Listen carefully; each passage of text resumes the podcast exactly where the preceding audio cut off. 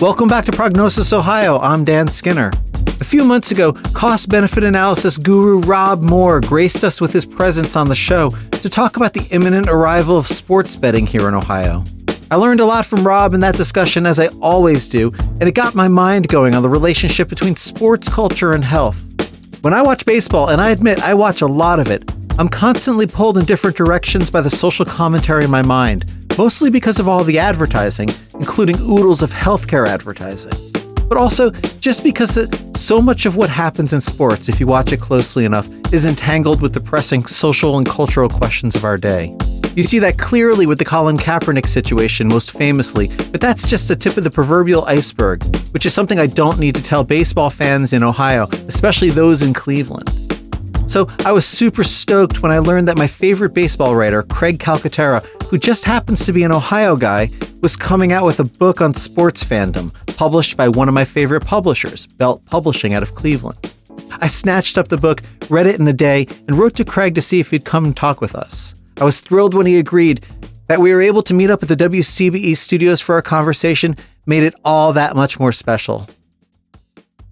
Before turning to my conversation with Craig, though, just a reminder to please rate this episode in your podcast app. And if you want to help us to make the show sustainable, we'd really appreciate your becoming a Patreon for just $3 a month. You can do that by following the links at prognosisohio.com. While we'd love for you to become a Patreon, it's also just really helpful to us if listeners share episodes with friends, colleagues, and family on social media and elsewhere. Okay, here's my conversation with Craig Calcaterra about his new book, Rethinking Fandom, published by Belt Publishing.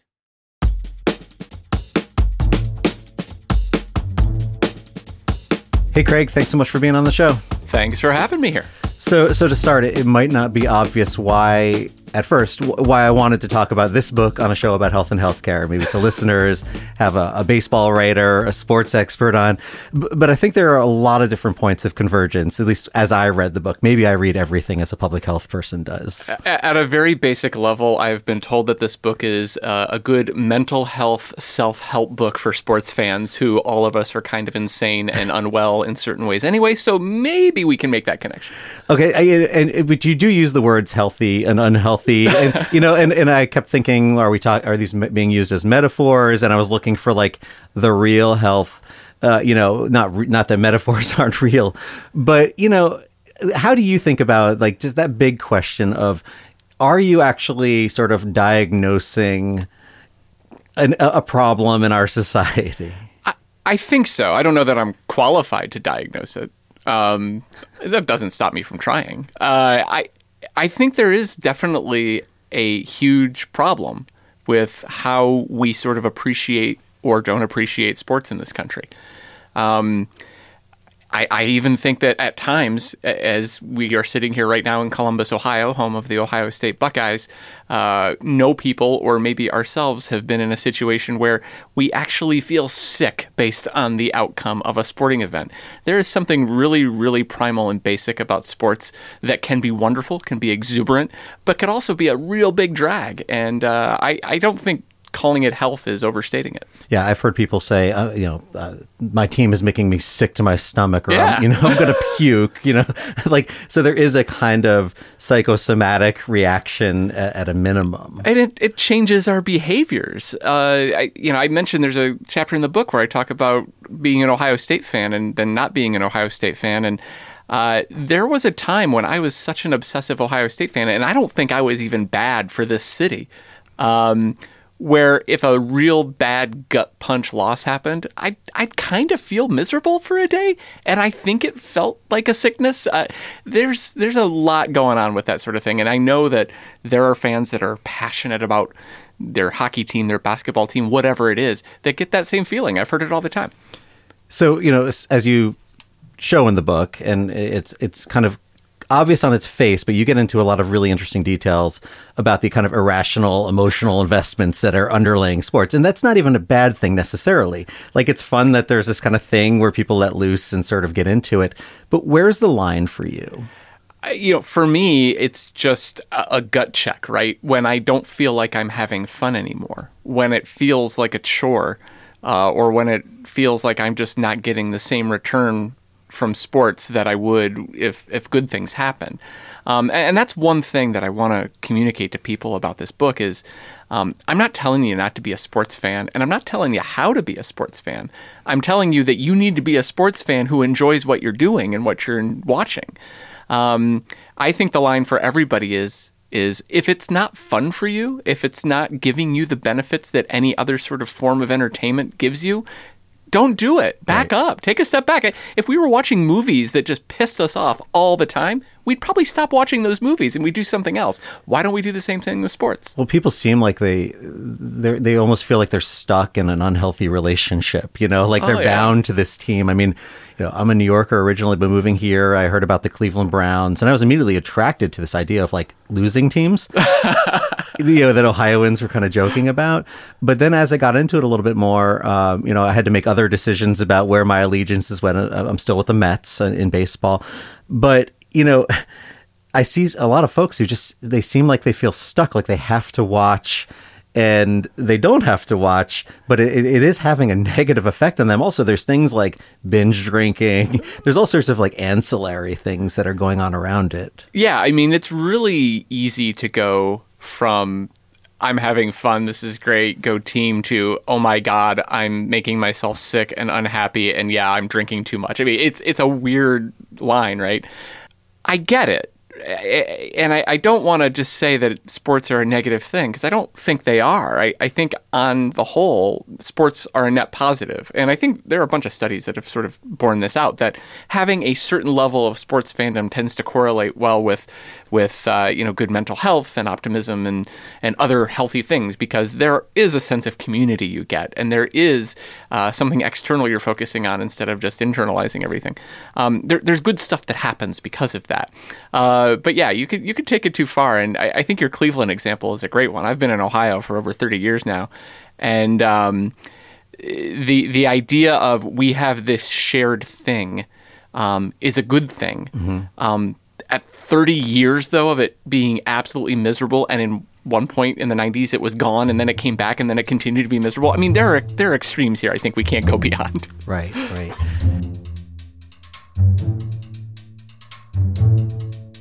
One of the things I really love about the book, uh, you know, and in a way, the book, I mean, it's it's it's not a long book, so you're kind of, and you say at a bunch of points, like I could give you 20 other examples of this or that, and there's this sense that you're kind of looking at the broad picture with lots of examples from Ohio because you're an Ohioan yourself, so uh, which is great. But you know, there's also a critique, as I read it, as a political scientist, uh, of democracy, of our kind of political systems, right? Uh, one of the most compelling parts of the book for me is when you talk about the fleecing of taxpayers to support the building and the subsidization of, of stadiums. Um, and these owners could pay for these things themselves, but there's this whole other part around it. I, I guess I'm just uh, wondering, you know, do you to that metaphor of health? Is there also a way in which sports are undermining those kinds of democratic fabrics in our society? Oh, yeah, absolutely. I, no secret to anyone who reads seven pages of this book or follows me on social media or knows anything about my work. I, I am a pretty hard lefty. But I also get really, really upset about, you know, wasteful spending when it comes to billionaires everything gets thrown out the window when it comes to professional sports in politics. Anyone who is a fiscal conservative automatically stops being a fiscal conservative. Everybody uh, just lines up behind the team in some very strange, almost militaristic kind of loyalty thing of that they're ours and it doesn't matter what we do. There are a million ways to create public policy. I don't presume to have a monopoly on wisdom when it comes to that. But when everybody is throwing out all sorts of reason because, oh, let's give the billionaire a $2 billion stadium uh, and, and worry about any of the consequences later, that just really grinds my gears. And it's one that happens over and over again. And, and while it's a, a, kind of a narrow thing to just talk about, you know, public subsidies for stadiums, I mean, there are people that write books about that in academia, and that's all they do. Um, for me, I think there's a larger piece to it, and it's about what we what we value and and what we're willing to do as a society. We're willing to bend over backwards for professional sports and the glorification of professional sports. We're willing to do almost nothing for anything else. And I just think that's evidence of a really sick society. I mean, there, there's a kind of assumption, you know, it's not like if we, you know, didn't do these bailouts or these subsidies for stadiums and sports teams in general, that that money would like magically go to public health. Like right. Governor DeWine at the beginning of the pandemic said, you know, we just, we're realizing that we just haven't invested enough in public health. And I'm thinking, wow, I, have known people for the last 20 years of my life who've been saying that for a long time. Like, this is not, you know, I'm glad, glad you're here, Governor, but like, you know, uh, that critique's already been out there. So, you know, there, there is a question that like, this is a evidence of what we value vis-a-vis other things that we don't pay for public health. We don't want to pay for, you know, I don't know, roads or clean water or whatever. But like, we will, you know, give the Browns money for their stadium and put um, first a FirstEnergy branding logo on it, and there's a major scandal around that. I mean, there, there's so many political elements, but these are choices. Oh yeah, I, you know, I think it was actually Biden who said it back when he was a senator. His quote was, "Show me your budget, and I'll show you what you value." And uh, that works against him too in a lot of ways, but it, it definitely is a true statement, and it that's what our values are. In, in New York State, they just approved something like a billion point two dollars or something like that for the Buffalo Bills. Uh, I think 750 million of it is coming from the state of New York. The same week that they appropriated that money, they cut public mental health services by $750 million, or, or maybe it was family services. I don't think that's a one to one, but it definitely is telling. Yeah. In, in a city like Buffalo, which has had a lot of problems, I mean, in some ways, it's like similar to what Cleveland's gone through and a lot of those other so-called Rust Belt areas. Um, so it's not like they can afford to be making these kinds of decisions at all. No, but they do, and you know, it's it, it and it gets back to the appeal of of sports, professional sports in Buffalo. You do it because not that it's a good use of money, not that we can show it makes a, a good return for the public or anything like that.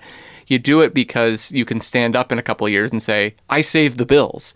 yeah, it begs the question: Were they really in peril? Were they going to go anywhere? But uh, that's the appeal of. It's almost like putting a flag next to yourself in a in a political ad. If you could have the team's logo, there's almost nothing more powerful, I think, in American society than than a sports logo. Uh, when it comes to identity and, and, and passion and feelings and things. Um, and if you can align yourself with that, you're going to do well. And that's basically why it happens. You also, of course, and you kind of have to. You got into the the Colin Kaepernick situation and talked a little bit about the the symbols of the patriotism and the kind of pay for patriotism thing that goes on in, in, in American sports. But also, it occurred to me this is another area where there's a clear public health issue. I mean, municipalities all around Ohio, including where I live in Grandview, have declared racism a public health crisis, and then they quickly did nothing about it. But that's a separate matter you know in, in, this way i mean do you do you see you know particularly with you know you kind of go through the differences of the sports. Like adam silver in the nba really pretty good on this issue over time has gotten better in terms of expression and you know talking about things like structural racism. The nfl not so much and we know that story. But how do you see that as well? I mean is this is this part of the critique of also like how it sort of keeps us from engaging in things like addressing racism I think, yeah, I think it certainly does. It, it muddies the waters a lot. Um, I, I think we almost, even though in the book I, I do advocate for, as a sports fan, allowing your your political passions or your social issues that that are important to you help guide your fandom. If you're if you're lost on any other uh, measure, uh, it's you know root for a player who who is doing good works in the community. If you're a baseball fan, you know Sean Doolittle is a, a lefty reliever who's barely hanging on, but he's also a huge vocal activist for a lot of causes I agree with. So I like I root for Sean Doolittle even though he has no bearing whatsoever on the teams I root for. Um, I think that's okay what I think happens though in sports is we we look too much to sports as a proxy for what the attitudes of the nation are. Um, during the the George Floyd protests and and and everything, it was amazing how much ink was spilled talking about well, what's Major League Baseball doing to react to that? How's the NFL going to react to that? I'm like, those are just parts of society, and then you also have to look at what really motivates these leagues and the actors in the leagues. I, I applaud the NBA and Silver for for being forward on a lot of things, but at the same time, he's sort of following what the stars in the league want. He, you know, Adam Silver is not going to be there uh, leading the charge, I don't think. But he also knows that his big marketable stars think that's important, so he has to think it's important. Whereas in the NFL, uh, if if you are uh, Goodell and you're in charge of things, you know that you have a bunch of fans that really don't much care for black athletes protesting racism. Uh, so you try to put that in in the back burner. You try to tamp it down a little bit. And then in Major League Baseball, you know, it's a very conservative sport with very older conservative fans, and you almost try to eliminate that from the conversation. Yeah. These are things that are market driven more than they are ideologically driven. I think players, individual players, have a lot of passion that they, they act on. But you got to be careful in saying things like, the NBA is great on racism or yeah. the NFL is terrible on it. Yeah, yes and no, but it, at the end of the day, day, I think they're just talking about you know what's going to be good for them yeah, I had a family member who, you know, stopped watching the NFL during the year and kind of told me at one point, I really stuck it to them. I'm like, that's yeah, they that's, care. That, that's good. Really good, good activism there. You know? yeah, yeah.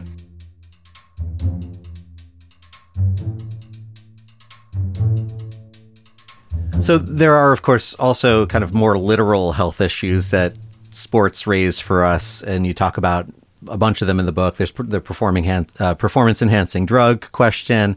Um, you also talk about the damaging effects such as concussions, which you say, you know, there's been some progress made there, but still not not nearly enough. Um, so so how do you put the physical uh, and perhaps mental damage to players themselves into this broader conversation about how fans relate to sports? Uh, for me, I stopped being a football fan, a professional football fan in the 90s when it just started to dawn on me when I was in my 20s of just how broken these bodies are coming out of coming out of the NFL and just how disposable the players were and how they seem like gladiators really mm-hmm. um, a, a player who has put his entire life into his career gets one injury and he's cast aside and uh, in certain cases not even taken care of that was hard for me to reconcile. I know a lot of people do. Um, obviously, the NFL is more popular than it's ever been. Tons of people are either ignoring it or reconciling it somehow. Despite my uncle's attempts to take it down by not watching. I, somehow he failed in that. I don't know. you know, the blow against the empire didn't really work. But um, I, I, think it all comes back to again, what can you tolerate? What can you be good with? When I go to bed at night, I have to make sure I'm comfortable with myself and I wasn't comfortable with myself getting a whole day's enjoyment and uh, having my identity sort of coincide with a, a, an operation that just broke people's bodies and cast them aside. That was a problem for me, so I couldn't be an NFL fan anymore. Right. I think everybody has a different judgment they can make on that. And again, I'm not going to tell you that my my assessment on that is is everything, but I think it's a part of being a fan that fans responsibly need to think about. They need to think of the players as human beings and not just you know avatars or or like I said gladiators. Right. That, that you know I could watch baseball because yeah guys get hurt there, but it's not quite the same deal. You know basketball same kind of a deal. It's okay for me. Soccer same deal. But man, watching people get broken up in football and to some extent hockey is really really hard. And by the way, just to be clear, a lot of those soccer players are faking it, right? That's oh, uh, oh, absolutely. The, there, there is a there is a, a, complete difference in reaction between the the level of pain they are expressing and the actual injury they have occurred. I saw it. I just started watching soccer this year. I mentioned this in the in the afterword of the book. Uh, I, I, just started watching English soccer, mm-hmm. but last August, and I've become a soccer fan because I don't know. I have nothing else to do with my time, and. Uh, the third or fourth week of the season, there's this young player for Liverpool who broke his ankle in like just this horrible, horrible way. Like season ended and it was just ugly and nasty. And his reaction to the field was just kind of like, "Oh man, this stinks," and they pulled him off. And then you know Ronaldo or something gets knocked in the elbow and he's screaming and howling to the heavens. I think there's something to be found out of that. You know, in terms of drawing the line, though, so I mean, you're sitting here wearing a Dodgers hat. We have the Trevor Bauer situation with you know domestic violence, or you know, I, I don't know exactly what the charges are. And we have a lot of people here in Ohio or, who are claiming on Twitter and elsewhere that they're done with the Browns because of their new quarterback. What's his name? Uh, uh, Deshaun Watson. Right. So you know, I've seen this before with the the I'm done with them narrative, and then you know, it's a good time. It's off season. By the time the season rolls around, all the good feelings come back. Training camp, you know. You'll be back. Yeah, I mean, how many of these people I mean, have you seen over your years of of watching sports closely? People actually cut. I, I have seen people cut things out. And like I said, I've cut certain things out, but not because of that. I, I really don't think anyone who says, oh, they signed that guy and he's a piece of crap and I'm never going to root for that team again, that never holds. Um, I think, and this is another argument that I make here, is we need to decouple our fandom from the team uh, as everything. Um, I'm wearing a Dodgers hat. I'm I'm a kind of a Dodgers fan. I'm, my baseball fandom has shifted a lot over the last several years, um, but I generally root for the Dodgers these days. And when they signed Trevor Bauer, and before any of those charges with the sexual assault and everything it came out, I, I really thought he was a piece of garbage just because of the way he sort of carries himself on social media and everything else. I, I said, you know what? I hope the Dodgers win four out of every five games, and every Trevor Bauer start, he gets shelled. that there's nothing wrong with that. We, yeah. we have this idea that we can't root against or criticize our own team or players on the team. You have to be all for it or all against it. That is garbage. We don't do that in almost anything else in life. But in sports, we have this idea you either got to be 100% for the team or 100% against it, and you can't criticize the logo. I'm wearing the Dodgers hat, but for most of my life, I was an Atlanta Braves fan. Yeah. I one of the many reasons why I stopped being an Atlanta Braves fan is I just couldn't get cool with the team using Native American iconography, the tomahawk chop stuff. It was just it was just crap.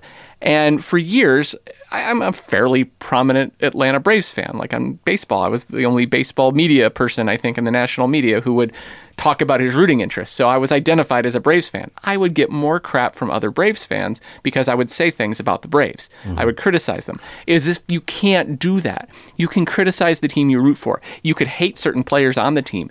They're not coming into your house. They're not like part of your family. You don't have to buy in 100%. There's nothing inconsistent with saying, "You know what? I'm going to root for the Cleveland Browns, but I would really wish they didn't have Deshaun Watson, and actually I hope he gets sacked 15 times in the first game this year." A little hard to root for the Browns, but also hope that the quarterback gets yeah. That, that's harder in ba- in uh, football than it is in other sports. I'll, I'll, grant that it's hard to root against the quarterback and the point guard or something like that in those sports. In baseball, it's easy to hope one pitcher stinks. But to your point about you know the the, the Braves and and uh, native iconography, we have the Guardians issue, and I saw the same kind of thing on Twitter and elsewhere of these people saying nobody's going to go to these games because they changed the name. and I've been looking, it, it, it, it appears that the the baseball team in Cleveland is doing pretty well. They're they're doing just fine. If they, you know, what's going to cause attendance to go up and down is whether they're winning and losing, whether they're spending money on players or not. Uh, if Jose Ramirez stays in town with a big contract like he just signed, there's going to be happiness among the Guardians fan base. If they lose 112 games next year, there's going to be sadness.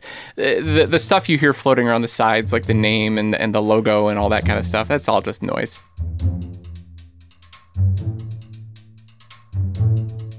So much of the critique of fandom in this book, you know, predictably, right, it focuses on on men's sports, right, and mm-hmm. uh, women's sports, you know, do come up here and there in the book, but but it's not the focus. Since so much of our, our public health life is gendered, I wanted to just ask you if you've thought a little bit about how this kind of discrepancy, this this parity problem between what we focus on. I mean, women's sports. There are a lot of very passionate WNBA fans, um, and there are great women's sports out there. And every time the Olympics roll around, there's a little bit more focus on these fantastic women athletes. But you know, when you think about fandom, how much of this is wrapped up in this this critique of men and masculinity and the kind of way our society elevates them? I, I think you know there's always a preference for the status quo, especially in sports. Sports overall is a conservative business, and the idea that sports are for men, not women, has held far longer in sports than it would in any other arena. Um, so you've got that going against you to begin with. You've got a very, very late, relatively speaking, investment in certainly professional women's sports. Uh, it wasn't really until the 90s that you saw, started to see it with uh, the WNBA, um, and then much later with you know soccer and hockey leagues. Um, so it's a late start kind of a thing, and we also in sports tend to you know, gravitate towards the establishment. Baseball's been around for 150 years. The WNBA has been around for 30, so that's what we care about. I think the biggest factor right now in women's sports not capturing the imagination the way it could is media. I, I say that as a person in sports media, uh, so maybe I'm overly focusing on what I know about, but there's this sort of circular reasoning that happens. Uh, and I remember it when I used to work for a, a, a national media company for many years. The conversation would go, we don't cover that sport as much, or we don't give it as much real estate on the front page, or whatever, because no one cares about it and you know well no one cares about it why well it's because they're not seeing it or they're not hearing about it it's not part of the conversation there's also this thing you see with espn it's a great example with espn they have gone at various times of having WNBA broadcast rights and not having it and back and forth. The media will promote what they have to promote. And so if it's not on a national tv deal or something like that you're not going to hear about it. Um, if you were giving ink to women's soccer, who, which, by the way, in this country is a hundred times more successful than men's soccer yeah, by yeah. any measure. I mean, these are like the best athletes in the world, and we only tend to hear about them around World Cup or Olympic time. If you gave the sort of ink to them that their quality uh, dictates, it would be a very, very different conversation. Um, I think that's a huge part of what happens with women's sports. Is uh, fans fans will go to what they think is good, and they're not told that it's good or informed the way they should be.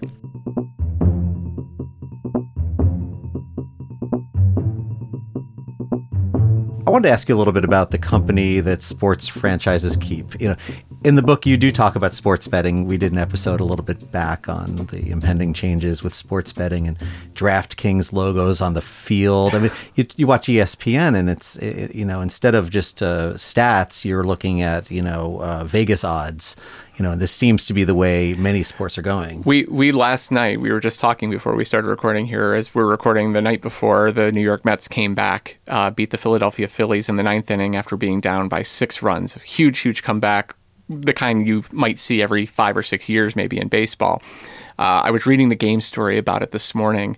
Uh, I think it was the Associated Press game story, and it was a third sentence thing that was Vegas had the odds of a Mets comeback at that point as 60 to 1. I'm like, that who cares? I mean, if you had money on the game, you cared, but that's now becoming part of the mainstream coverage. Yeah, yeah, yeah. It's it's it's not in the background. It's not a secondary thing. It's becoming primary, and now it's even primary to the revenue streams of these mm-hmm. teams. So, you know, there are clear public health implications to gambling in our society. Um, you know, but, but I want to ask you a little bit about how you think about that relationship. You do talk about it in the book, but you know, could you expound a little bit on, on how you see that developing and what it means for sports down the line? I, I think it's going to fundamentally change sports substantively, not just what surrounds it. Uh, for for years and years, sports and sports betting were were enemies, and for good reason. I mean, we had the Black Sox. Uh, we you understand how, on a very basic, simple level, how sports gambling can theoretically corrupt sports. And Pete Rose, yeah, Pete Rose, everything else, yeah, all that stuff. And the only reason why the sports leagues have embraced gambling is because they don't want to be left behind. Since, since it was legalized in 2018 by the Supreme Court, uh, you know, someone is going to make money off of it, so why not them? So immediately your competitive uh, integrity principles are thrown to the side because there's money to be made. Uh, everything flows from there.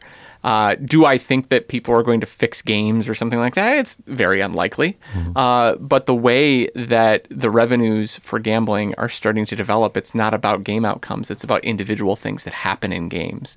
Um, micro betting with your phone is going to be a big thing where you watch a three hour baseball game and you could theoretically make 130 bets because of what's the next pitch going to be, mm. who's going to get the next hit. Um, Sounds like an awful existence. Oh God, it's terrible. I, and the whole thing is it it is completely geared towards exploiting addicted gamblers. Uh, the numbers that I've seen recently, and I'm sure they'll develop as the as the market matures, is something incredibly crazy. Like 90% of all money gambled are gambled by like three percent of bettors or something like that. The whole idea is to mine addicted gamblers and create new ones. Those are the people. You and me, if we just wanted to put five dollars on the outcome of a game next weekend, that's pretty harmless. But that's not who they're they're aiming for. Um, I think that we've already seen how sports media is starting to cover sports differently because of gambling. There are entire shows dedicated to it. People, again, like I was mentioning in the women's sports example, people they sort of get their idea and their talking points and their whole perception about what's going on in sports based on sports media, what's going on on talk radio, what's going on on ESPN or any of those things. Um, and if the focus is gambling all the time, that's what fans are going to care about. And if fans are caring about gambling, then the leagues are going to start doing things that cater to that. Uh, a, a concrete example that I totally expect to see is Major League Baseball for several years has been concerned about pace of play and length of games. There's this there's this tension there between uh, how long these games are lasting, how long last in between pitches. Um, they want to fix that because it's a more entertaining product if the game is faster. But we now have an incentive to make things last a little longer because you can get a couple more bets in between pitches. And there's this story Adam Silver of the NBA was with Rob Manfred of Major League Baseball at a meeting a couple years ago. Manfred told this story to the media. I don't know why he said this out loud. But he said, Silver looked at me and said, I, am paraphrasing here, but he looked at me and said, Oh, you don't want to fix your pace of play problem. You've got the perfect sport for gambling mm-hmm. because there's so much time in which to have bets lodged you can't tell me that they're not thinking about that. When there's so much money to be made, if there's a way to cater the game better towards gambling interests, they're going to do it. And I think it's ultimately going to change the sports. Yeah, I mean, there's obviously lots of corporate tie-ins, and this is a huge, and you really do in your in the book disentangle a lot of things that some of which I knew but didn't know enough about, and then other things that kind of blew my mind. One of the things you, that doesn't come up that I wanted to ask you about, especially as as a health policy person, uh, is is the kind of role of healthcare systems as the some of the preeminent advertisers. It seems like every team now, Ohio Health or you know the the Cleveland Clinic in uh, in Ohio and elsewhere. Uh, and you know, I've done a little bit of research on kind of understanding how these relationships worked with the medical staffs of these teams, and there's a lot of interesting stuff to say. But I wondered if you if you've thought a little bit about the prevalence of the healthcare industry itself within sports. I, I, think first of all, the guy you need to talk to about that is Brian Alexander, who you might have talked about. He's been on the show. Yeah, yeah. he's he and I. He's a friend of mine, um, Ohioan. Uh, talking about how the health systems have just become these giant corporations and things like that. And it's like anything else, right? Sports are going to go where they can get big sponsorship dollars. And there's a there's a sports washing element. We we see this mostly talked about with like European sports and things about how, you know, the Saudi regime uh, has bought, you know, Newcastle in the Premier League and that's a way of like helping their image and you see the same thing with like Abu Dhabi and Manchester City or whatever. But I think it happens on the corporate level too. If you're a big giant healthcare conglomerate who is um, actually causing worse outcomes for people, especially in rural areas, but you slap your name on the scoreboard at a Toledo Mud Hens game, that's about your image. I mean, no one's going out looking at an advertisement on a scoreboard at a baseball game and saying, huh, "I'm going to go get some more Ohio Health." Right. They they they're just associating it though with the sport, and it's goodwill because it's a known brand. And I think there's a big element of that. Sports does a wonderful thing for anyone associated with it is that it makes people think of the sports when they think of it. Ballpark Franks or Farmer John hot dogs or whatever. Mm-hmm. For years and years, we've known that. Baseball, hot dogs, apple pie, and Chevrolet was a song. Um, if you could associate yourself with something that people love, people are going to love you a little bit more. And I think some uh, some companies that uh, might not be all that lovable in the abstract uh, are doing that for a reason. Yeah, so you know, just on our way out the door here, you know, what's the reaction to the book been? I noticed at a few points you think that you know maybe there will be some people who will say, "Come on, like you know." I mean, you're aware that the, this is not going to be just the, the the warmest welcome for this kind of a critique. But what kind of feedback have you gotten so far? Well, I I have said from before it even got published, I said, this is a manifesto. This is not going to be, a, and, and, it is, like you said, it's a quick read. This is something that you could read like in an afternoon by the pool or whatever and just get the idea from some crank who's ranting about this stuff. Um, I, have gotten a little bit of lighten up. It's just sports. Don't worry about it. Well, that's great. I, I like to hear that reaction. That's because, hilarious because that's kind of your point. Yeah, right. I'm like, hey, if that's your feeling, wonderful. You probably are pretty healthy when it comes to sports. You don't need this book. Right. Um, the overwhelmingly positive response that I have gotten have been from people who have had a problem with sports but haven't been able to put their finger on it and and I, have gotten a lot of thank you for giving me permission to not care about the Cincinnati Reds for a while. Yeah. Um, and that's good of, example. Yeah, right. Yeah. Well, yeah, they they disinvested in the team. They stink. They're probably going to like maybe challenge the record for the most losses in a year.